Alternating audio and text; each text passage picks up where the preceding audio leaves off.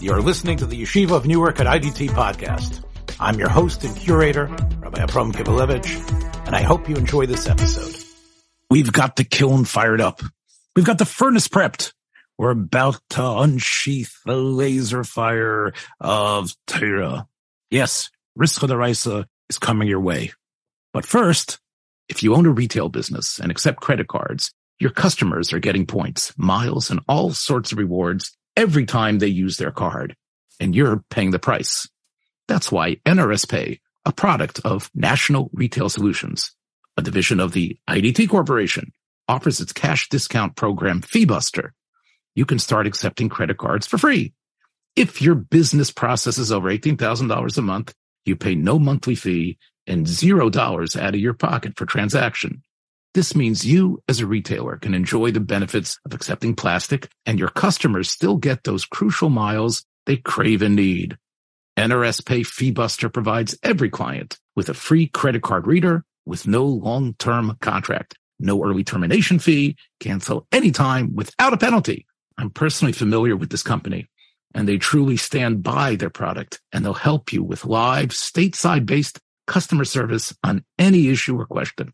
Visit nrspay.com or call 833-289-2767 to learn more about NRS Pay and the fantastically fair FeeBuster. If it's Erev Shabbos Kodesh, this must be Rischa Daraisa. I'm here with Rabbi Yosef Gabriel Bechhofer. I think you know we were very serious the last couple of weeks. Let's start a, something that you told me about because I get my news from you. It's like uh, like in, in, the old days, everybody get their news from Johnny Carson. I get my news from Yosef Gabriel Bechhofer because I'm such I'm so shakua. I'm so nechbel akelim. I, I need you to tell me about what's going on. So you happen to inform me that uh, it was announced this week in Eretz Yisrael that the normal elections or appointments, as it would be, because it's sort of appointed through a, a, number of people who elect the chief rabbi, is not going to happen on around Tu B'Av the way it usually does. So I, I can't believe that around on Tu B'Av uh, this summer, it's going to be 10 years since Rabbi Yitzchak Yosef and Rabbi David Lau assumed the mantle of the chief rabbinate and the uh, legislation or to the declaration that was done by some sort of minister in uh, in the Knesset. That the Shas minister. The Shas minister, yes. That we're going to push it off because it's too close to the municipal elections, and we don't want there to even seem to be the appearance as if some sort of deal making was going on between the various communities and who they would push for chief rabbi. And therefore, we're going to separate the two, and the chief rabbi election will happen, I'm not sure when, some undesignated time in the future, which gives uh, David Lau and Rabbi Yitzchak Yosef a little longer time. Well, Rabbi Yitzchak Yosef has already t- told them he's stepping down, no matter what. So that evidently, uh, if Rabbi Yitzchak Yosef has his way, the office will be vacant. The Sephardi office will be vacant for those months. I wonder why he's so adamant about that. He says he wants to go back to learn. But now we have to be cynical and uh, uh, assume that anything which is being done is either being done to promote the candidacy of Reb David Yosef or Rabbi, Ari Deri's brother. Now, again, we've had discussions about what does it mean to be Roy Chief Rabbi today. It's not exactly what it, it meant in the time of when Chacham Avadia assumed the position or or when uh, Rev Uziel was in the position. So it's again, it's a very much a toned down political type of position in terms of what they need to do, and like it's more like breaking bottles on a ship uh, than it is actually being machria, difficult shilas and halacha.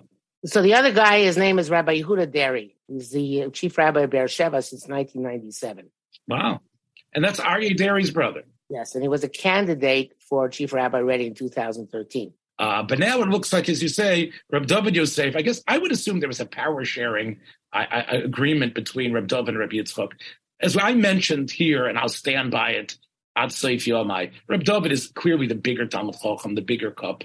And I would assume what he said to, look, older brother, you go first, I'll go next. I assume that was what Makes they sense that much with each other. They get along well enough with each other despite the difference in their approaches. And I think I mentioned last time the brilliance and the beauty of the Sefer Halacha Berura, which, by the way, as the letter I sent to you, backing Reb David Yosef's candidacy, which was signed by I think eighty percent of the Rabbanim were from Chutzlaritz who signed it. Many of them from Mexico, who I remember as young boys uh, or young men. But I was so happy that the first thing they mentioned, of course, was his brilliance as a writer in the Sefer Halacha and how that has already shown that it could stand on its own. He's someone that I have Chalisha Sadas from, or David Yosef. You know, I'm, I'm and Look, he's, he's, he's, he's a little bit younger than me and he's accomplished so much, really. I, I, I found out who he was when he was working on his own edition. I think he was 20 something, his edition of the Pe'er HaDor of the Chuvas HaRambam. You know, it's interesting. This, whole, I, this letter is only people from Chutzlaritz. There aren't no Eretz Yisrael people. You find any Eretz Yisrael people there? No, there's not a single one. It's all Chutzlaritz people. Yeah, strange, isn't it? no, yeah, it must be that they, probably the Rabbanim Eretz Yisrael don't want to get involved uh, because very, very is powerful. So therefore, he was stretch out the chutzlaritz. I think it also shows how much the chief rabbi is like a traveling diplomat. He's known in all these places. They talk about, oh, he speaks everywhere, and the Peb, Mapik, Margolius, and Mamish. I've, I've heard his English is quite good. He much speak, he much speak a little bit of French and, and, and Spanish as well. I mean, it's not surprising. He's he's a uh, a brilliant man. I wouldn't be surprised that he, he could pick up a number of languages. One of these people here is a Rav HaRashi, Quebec, Canada. Do you know Quebec had a Rav HaRashi? Why not? Why not? Maybe they want to institute the Grand Sanhedrin over there as well. You know, yeah. could get back to the old Frenchy days. The point, though, is is that Reb W. Yosef is clearly Roy. But Roy for what? You know, he, he's right to be sitting on, on, on the best Nagot of Yerushalayim. But again, here it's chief rabbi. Why he wants it so much, I don't know. As you could, as, as you said before, maybe he feels you know, this, these these two things pulling on him. In the okay, let, let me be honest. He he, there's a whole puff piece, like all they are, all the puff pieces in Mishpacha, you know, uh, about Reb David Yosef and uh, and and how he's connected to his father and how he learned from his father to the common man's touch, despite the fact that everything about him is aristocratic, Rav W. Yosef, the way he dresses, the way he writes. But he says he's got, he's also tuned into his father's common touch and he understands how to deal with people.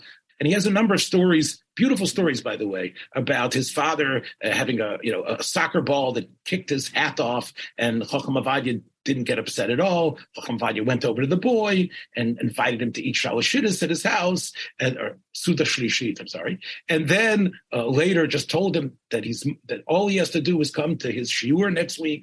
And of course, from that soccer ball hit, that boy ended up turning into one of the Gedele Rashi somewhere or something else like that. And there's a number of stories like that about how Chacham Avadia would say hello to the person who was parking his car near him on, on Shabbos, and then that person would become come closer to him. And he, he talks a lot from David Yosef about being raised in Tel Aviv and other areas where they weren't near from people at all. And watching his father, he was able to, he thinks he's able to emulate what his father could do with Chilonim. He believes he has the same ability, he can channel that uh, and continue. Um, interesting, if you read that article, he came up with the idea, which I thought was quite funny, that that his father and he would he would just like the Baal Shem Tov on Motzei Shabbos would uh, and, and, other nights would go out on, on important trips. Chacham Avadia would would travel to a number of these outposts where there would be these barely religious Jews that would wait. You know, sort of like in, in, in the whatever sort of soccer stadium, wherever they were waiting for Chacham Avadia to come. And his son came up with the idea that they should helicopter Chacham Avadia in. And Reb David Yosef was the was the warm up act. He would come out there and like you know get them you know to say okay everybody right right. And he would give a shiur and or whatever it was, and they and then his father would descend from Shemayim like uh, like like Elios Merkava and would come down and would give over his psakim and his jokes, et cetera, et cetera. And um, so David Yosef says he's the one who came up with the idea of using the helicopter. So he does have a showman's uh, streak to him. So I guess that maybe explains why he wants this this this, Steller so much. Obviously, there's a lot of uh, power and patronage involved in the chief rabbi. I don't know that there's any uh, idealism left in it anymore. Hope, hopefully there is, but uh, I'm not familiar with David Yosef at all. So I, he might be. You should. You should be. Look, his farm are great, and I said it, it's almost like a different league than the Yalkut Yosef. The amount of Makairis he brings, and like he says about the way he worked with his father, he said his father didn't want a yes man. I mentioned on this program, and I'll stick to it, that Rabbi Yitzchak was probably a yes man with his father, which is why his father knew he wanted the brainy, uh, combative, you know, sakran of of a son called Reb David to work with him on the Achavadas, and also to spearhead, which I, am which I'm very impressed by, uh, the system of, of Dayanim that was started by Chacham Avadia through the presidency of Rabbi David Yosef. Supposedly, two thirds of all the new Dayanim and all these, you know, individual, not uh, Dayanim in the uh, system, but Dayanim in all these communities are all coming from this Mossad that was created, Yechavadas for Dayanis. And I'll tell you, when I was in Eretz Yisrael in the in the fall, I bumped into many, many Sfardim who were studying for Dayanis. And yeah, look, Rabbi Yosef was the vehicle for that. There's no question about it. He's he's Sholet Bakol and Ashrechatum. Let's talk about the Ashkenazi side. You, you informed me that uh, one of the candidates can it be? Is he come back from the dead? Meir Kahana? Yeah. He's uh, uh, the dark horse candidate who came from the behind to to win. So who is this Meir Kahana who who is the candidate? Who, who is this person? He went to he went to school. He went to Nativ Meir. He went to Kiryat Shmona. He learned in Eretz Chemda. They're all very strong religious Zionist organizations, uh, yeshivas. Interestingly, however, when he was trying to put himself into a you know, a more uh, broad light. He mentioned that one of the Rosh Hashanah Kiryat Shmona came from Hebron, so he also absorbed the Hebron alumnus. I looked at his psakim from Piskei Din, and uh, they were pretty normative. There was nothing, um, nothing uh, earth shattering. He uh, is young. He's younger than the other candidates, and he's not from the mainstream yeshivas. I, what, what, I read from the article in Haaretz, and I get the sense from you, is that there is a, a push that the Ashkenazi chief Rav should not be you know, like a, a Lau clone. It should be someone who we can tell uh, the religious Zionistic stripes should be clear upon them. Someone who, right? Not, not well, some... that was the uh, coalition agreement between Smotrich and uh, Deri that the Shas gets to choose the Sfari chief rabbi and the religious Zionists get to choose the Ashkenazi chief rabbi. Now the, the, the Yadut Torah is saying, oh, well, you're pointing at this, uh, your candidate is this Meir Kahana guy. He's like Rabbi Goren, so we're going to put up our own candidate. And we don't care about whatever agreement you make. In other words, they feel he's too liberal. Yeah, I'm not sure why. I don't see it. I didn't see the sucking anything particularly liberal, but uh, clearly it's just an excuse. Who is this Micha Halevi? Micha Halevi was the one they would have accepted. They claimed would have accepted. He would, they they chose the chief rabbi Petach Tikva to be their candidate. And they said they claimed that if it had been Micha Halevi, they went to put up their own their own candidate. So you're saying he's the only possibility. Uh, uh Micha Halevi is not is not possible. Well, uh, uh it, uh, they they didn't vote for him, but uh, the, the the real conspiracy theory is that um, they they because he's unacceptable to it's that it's all a plot. In other words, that they really want Rabbi Yaakov Shapiro. Rabbi uh, Yaakov Shapiro, the Rosh Mercaz HaRav, his father was also chief rabbi. They want him to be the. They want him to. Son of Rabbi Avram Shapiro, who was the chief rabbi. Right. But he's he is over age because not can't be over seventy to be a candidate. So they want Likud to make a law. Coalition make a law. You can only be over seventy to be president of the United States, right? But to be the chief Rav of Eretz Yisrael, you've got to have that young strength right. It comes before saying, "Hey, you know, we're reaching the age. You know, we're almost in a, we aren't going to be eligible for the next." No, next elections we won't be eligible anymore. Oh, so that's the reason why Reb David Yosef wants in because he figures now by the next time he's going to be too old. So he figures, yeah, now I'll go in. Now you've now supplied the answer. It's interesting because the picture I discovered of Micha Halevi, he was shaking hands, uh, smiling for the birdie with uh, someone who looked a little bit not so happy uh, the person who was the head of Tzohar, who 10 years ago, uh, his candidacy seemed to have some vibrancy, and it seemed like you know it could possibly make it. Again, it was derailed by a number of you know malshinus and other smallness. But that is my old chavrusa from Ner Yisrael, the first Israeli that I ever really had a relationship with. An Israeli who came to me uh, as a chavrus in 10th grade, wearing sandalim and with no socks. And we, in his broken English and in my uh, definitely broken Hebrew, we learned together and we were a very good pair and we stayed friends. And that is Harav David Stav, whose father was, I think, in America and employed in some in some sort of uh, think tank uh, in either Washington, Baltimore area, and that meant that David and his older brother Moshe uh, found themselves in Eretz Yisrael for a while. And um, although Moshe went on to have a very uh, nice career uh, as one of the Rosh Yeshiva in Kerem B'Yavne, uh, David, his younger brother, my friend, really, you know, stayed true to his sort of idiosyncratic ways, uh, and and and really, you know, stayed very strong in learning, uh, but doing things in, in, in his own way. And he wrote a manifesto about what he felt the chief rabbi should be. That the chief rabbi should should should it should stop being the chief placeik. In other words, the chief rabbi should make a difference. The same way David Yosef from David Yosef now says that the Chocham Avadia method will be Makarev people to the idea, and it's it's the it's the Chocham Avadia method that he embodies. That that can somehow solve the uh, the terrible infighting that's going on in Eretz Yisrael. Ten years ago, David Stav already said that the communities are so polarized. And what we need is not someone to paskin. We need someone to make Yadus alive. We need someone who can who can who create bridges. And unfortunately, there was such a distrust of people in the black hats, like you saw um, Meir Kahana wearing, that it's important that that you dress the part. David Stav is probably is a, a, probably a bigger Talmud Chacham than than uh, than Kahana but David Stav ain't going to put on the cylinder. You know what I'm saying? He ain't going to walk around in that hat. Nobody's wearing a cylinder since Rav Unterman. Come on. Okay, but you understand what I mean. He's not going to go with the. He's, uh, he's not going to go with the brim upper brim hat. He's not going to go with any of that. He is going to be himself. Well, I bet you they made it at night Kodim Lamaisa. He would do it. You think David Stav would sell? Yes. David Stav is again. Not by Rabbi Avram Shapiro, so it's not as if it's foreign there but but he has evolved. He's always been his own person. He's never. He's always been a person who's shemeya and goes in his own way.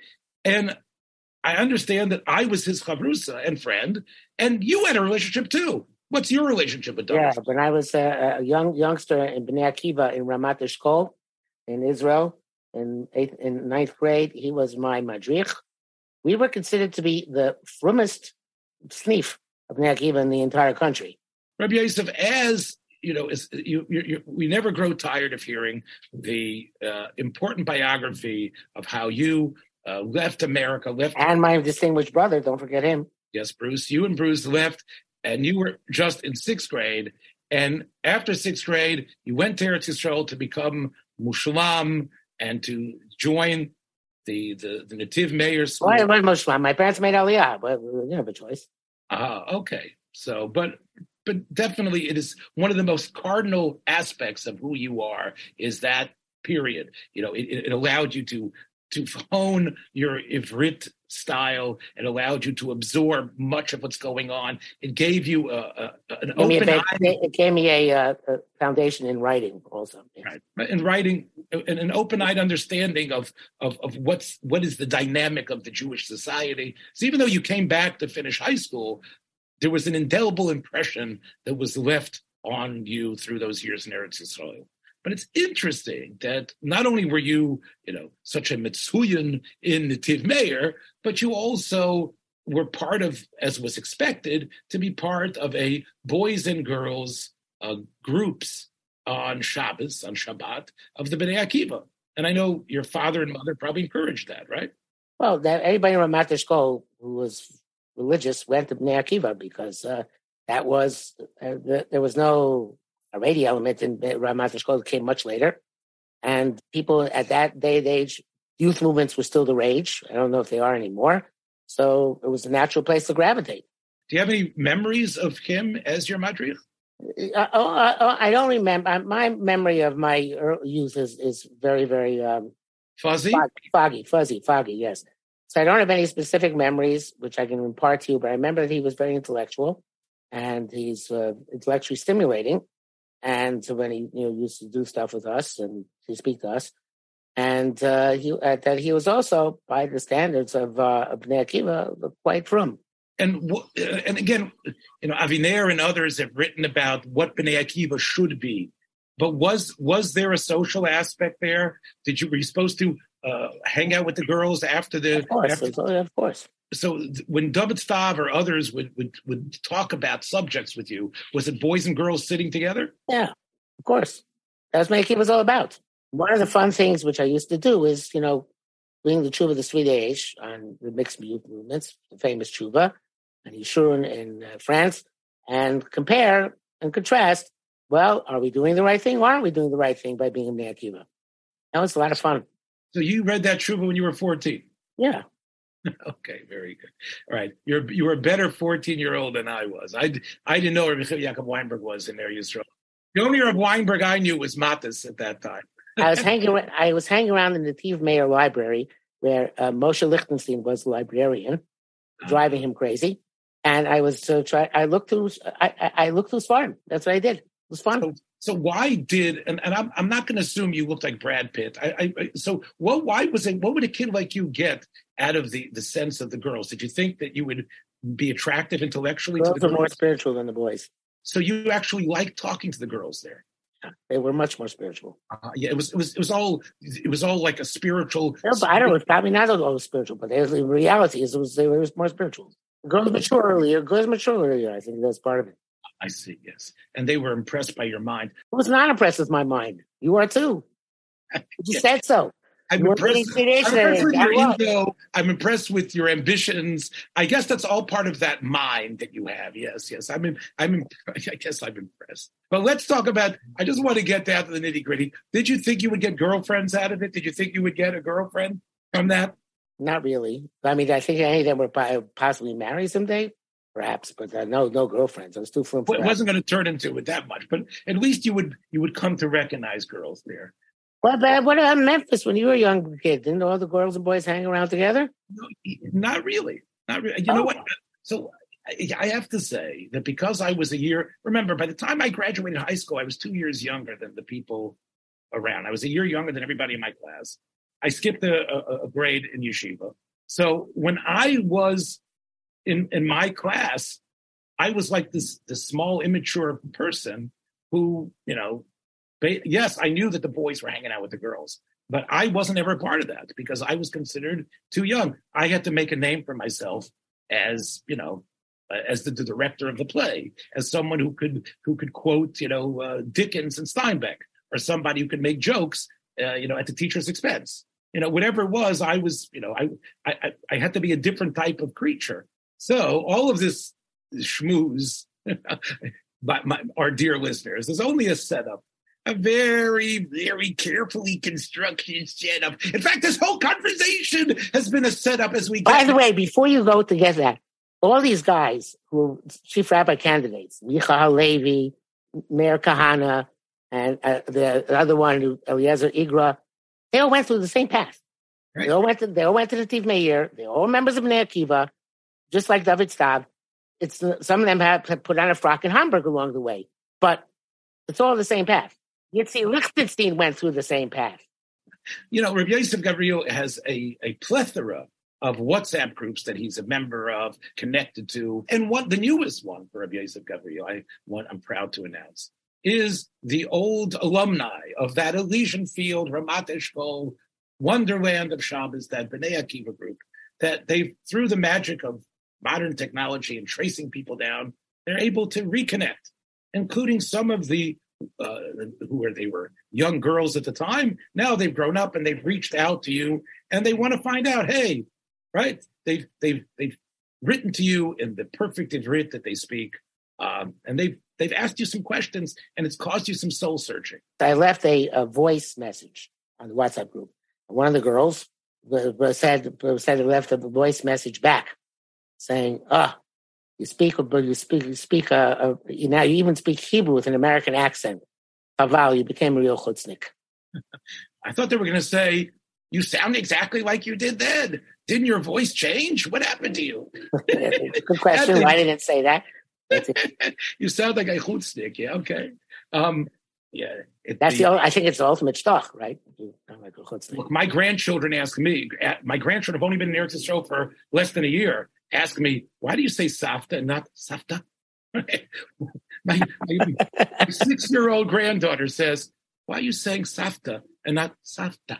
Right? right? You have to say like the Israelis say. So anyway, you're right. Look, that's always going to be something they harp on. It's a mishigas. But you also got some compliments, right? People were were happy to hear from you. I guess they hadn't uh, had their ear to the ground and known where Yosef Gabriel Bechhofer was doing.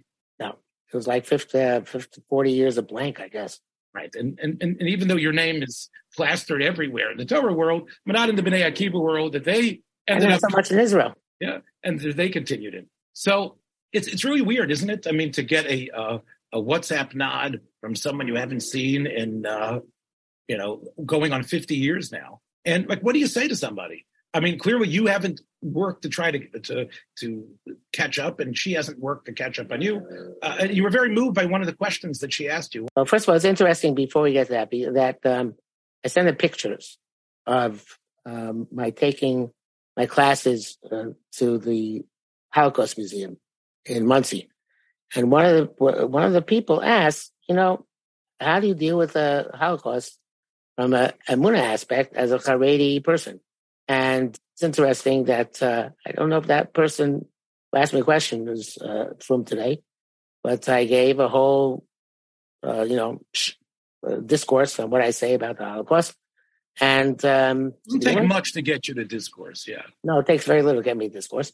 And at the end, um, they, they thanked me very much. And he said I was very impressed by the facts that I'm willing to give over a broad array of opinions as to how to approach the Holocaust.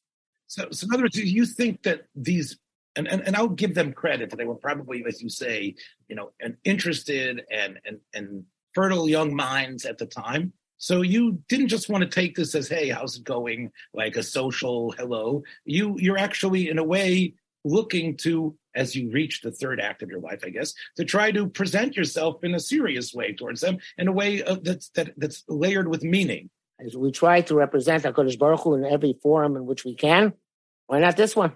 Right, and and you got another question too that also got you thinking. Yeah, she asked. Uh, this one girl asked me if I uh, imani mushar b'chaim. Uh, the question struck me as something which we don't ask ourselves. Could, uh, it could because I'm half Yeka, half Litvak. I don't know if Chassidim even ask themselves a question uh, whether we're Mushar. Mushar is very hard word to translate, as we both of us before the program tried to pin down a good translation. There really isn't one good translation for Osher with an Aleph. But I don't think we think of those terms. We think, uh, I think we're training the yeshiva to think about whether we're steiging, whether we're accomplishing in this world, not about uh, Osher. And Osher is not the same thing as Simcha. One could be in Simcha and not be mushar at the same time. So even though there seems to be a contradiction in terms, I don't think it is. So I don't know. Uh, certainly, old curmudgeons like us, are we supposed to feel mushar? Well, you know, David, David HaMelech, who barely became an old curmudgeon, uh, constantly spoke about you know the that that reaching that state of being ashrei, right? You know, how many times does that word appear in Tehillim? I think an incredible amount of times versus the rest of uh, Sifrei Kodesh. It sounds like it was something David HaMelech strive for. Yes. Uh, you mentioned to me, and again, we've talked about the sort of off the wall philology of Hirsch, but can sometimes strike a chord. Uh, you mentioned that Hirsch connects it to uh, the pasuk of Cheshras Mayim, right? Cheshras Mayim. Cheshras Mayim Which is which is the idea of like water bursting out of a cloud is somehow being mushar. It's like like every the potential has been reached and the rain is coming and it's like the like feeling the rain the farmer the cup runneth over so that's sort of being mushar I, I, really thought the question was especially remember the, who cares determine- why the question was asked? Uh, whatever question however question was intended it struck me as a question but uh, uh, this is uh, but this is a, something which I think I would like to pose a question not just to you but to everybody listening to this program, what does it mean to be mushar? Yeah, in other words, satisfied is is usually the way it's described. The satisfaction. Yeah, with, but something more than satisfaction. Yeah. Well, well, as we know, like it sounds like you know you're echoing uh, Jagger when you're saying you know you can't get any satisfaction. That basically you, know, you are you are striving. And the truth is, Chazal say something like that, which I think appeals to both of us. Right? You even have the idea of the Vilna Gaon saying, you know, give me that brute. I want to, I want to put tzitzis on. There's, there's a, a, sense, as you say, whether it's Lithuanian or not, that that I'm pushing towards something. But as Rav Gershon Edelstein said over many times, and I read it this week, is that even in the uh, even in the drisha, even in as you're trying to get there, you should be sensing the simcha of of, of trying to accomplish. Right. Rabbi Rabbi Pashiska says it, but, on Yismach Le Hashem. He says, why does it say Yismach Le Hashem? Not you were looking for your wallet. You're happy you found it. You're happy when you found the wallet. You should say Yismach Le Motze Hashem. But he says obviously the same idea, which is that the the simcha is in the quest. If you have, and it's very Viktor Frankl if you have a meaningful quest, that is what makes you happy. It makes you feel meaning in life. Right. And therefore, it's almost, I would say. Is that called Osher?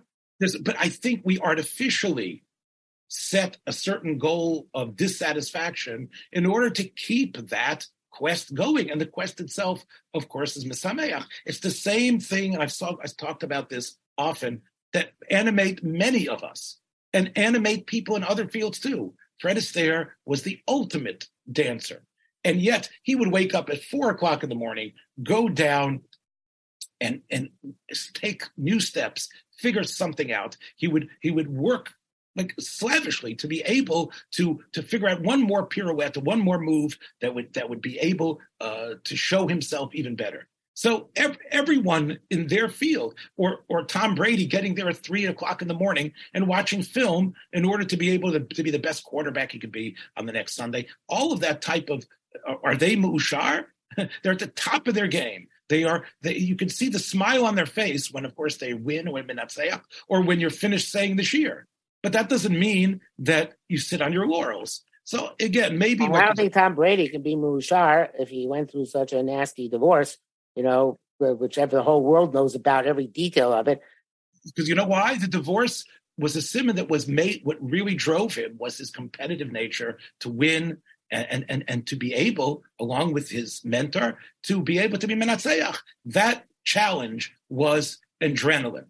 And the same thing is true, I think, for people who are involved in learning, people involved in whatever field they are. So to be to, to, the people who are have, have lost that, it's almost like like the Gemara says in Sanhedrin that when they took away the Yitzra uh, d'Arayos, so there was a lack of there was a lack of creativity everywhere. Now, a Yetzer, the whole point of the Yetzer is to yeah, yeah, is to tantalize you towards something, right? It's it's mitzire to you, as the Malbim says, to a tzur of a dimin of something to achieve. Somehow, ma'usher is something a little bit different, and maybe it's satisfying yourself. And it's got to be a good. That's what I'm saying. It's also got to be just because you raised this, like this, like this. Uh, Tom Brady. It has to be a gestalt. In other words, you can't just say, I'm Ma'usha on the playing field if I'm not Ma'usha in the other areas of my life.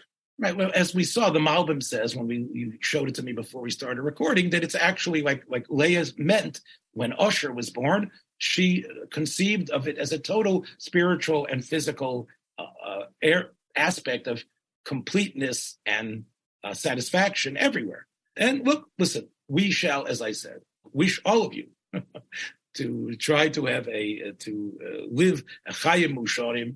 But I do want to mention though, it struck me in my weird association when I was asked a question is that Dr. Revel, the first, uh, you know, the president of Yeshiva University, it says that I have a book about him. They put out Adenu, and it says that he would go around the corridors of YU Yeshiva College at I'm asking, "How's the yiras Shamayim today?" so maybe according to you, we really didn't want to get an answer. That's what you're saying. Or sometimes a comment is just a comment. Sometimes I, I think in many ways especially after a number of years, certain assumptions are made. Like, are you happy in life? Like, it's been so many years. The, the person has never tried to contact you. What should what should she say? Should she say, uh, "Show me a picture of your dog"? I mean, what is it that like, what is it that's going to, in a way, make up and still capture somewhat the seriousness of what your connection was, but still show a, a modicum of interest? So take care, everybody. We'll catch you again next week Watch out. Rabbi Yosef might be trolling you somewhere over there on Facebook. Remember, be careful what you ask him. and Be well. Take care, everybody. Bye bye. Thanks for joining us for another episode from the Yeshiva of Newark at IDT Podcast. Be sure to subscribe on your favorite podcast app so you don't miss a single episode.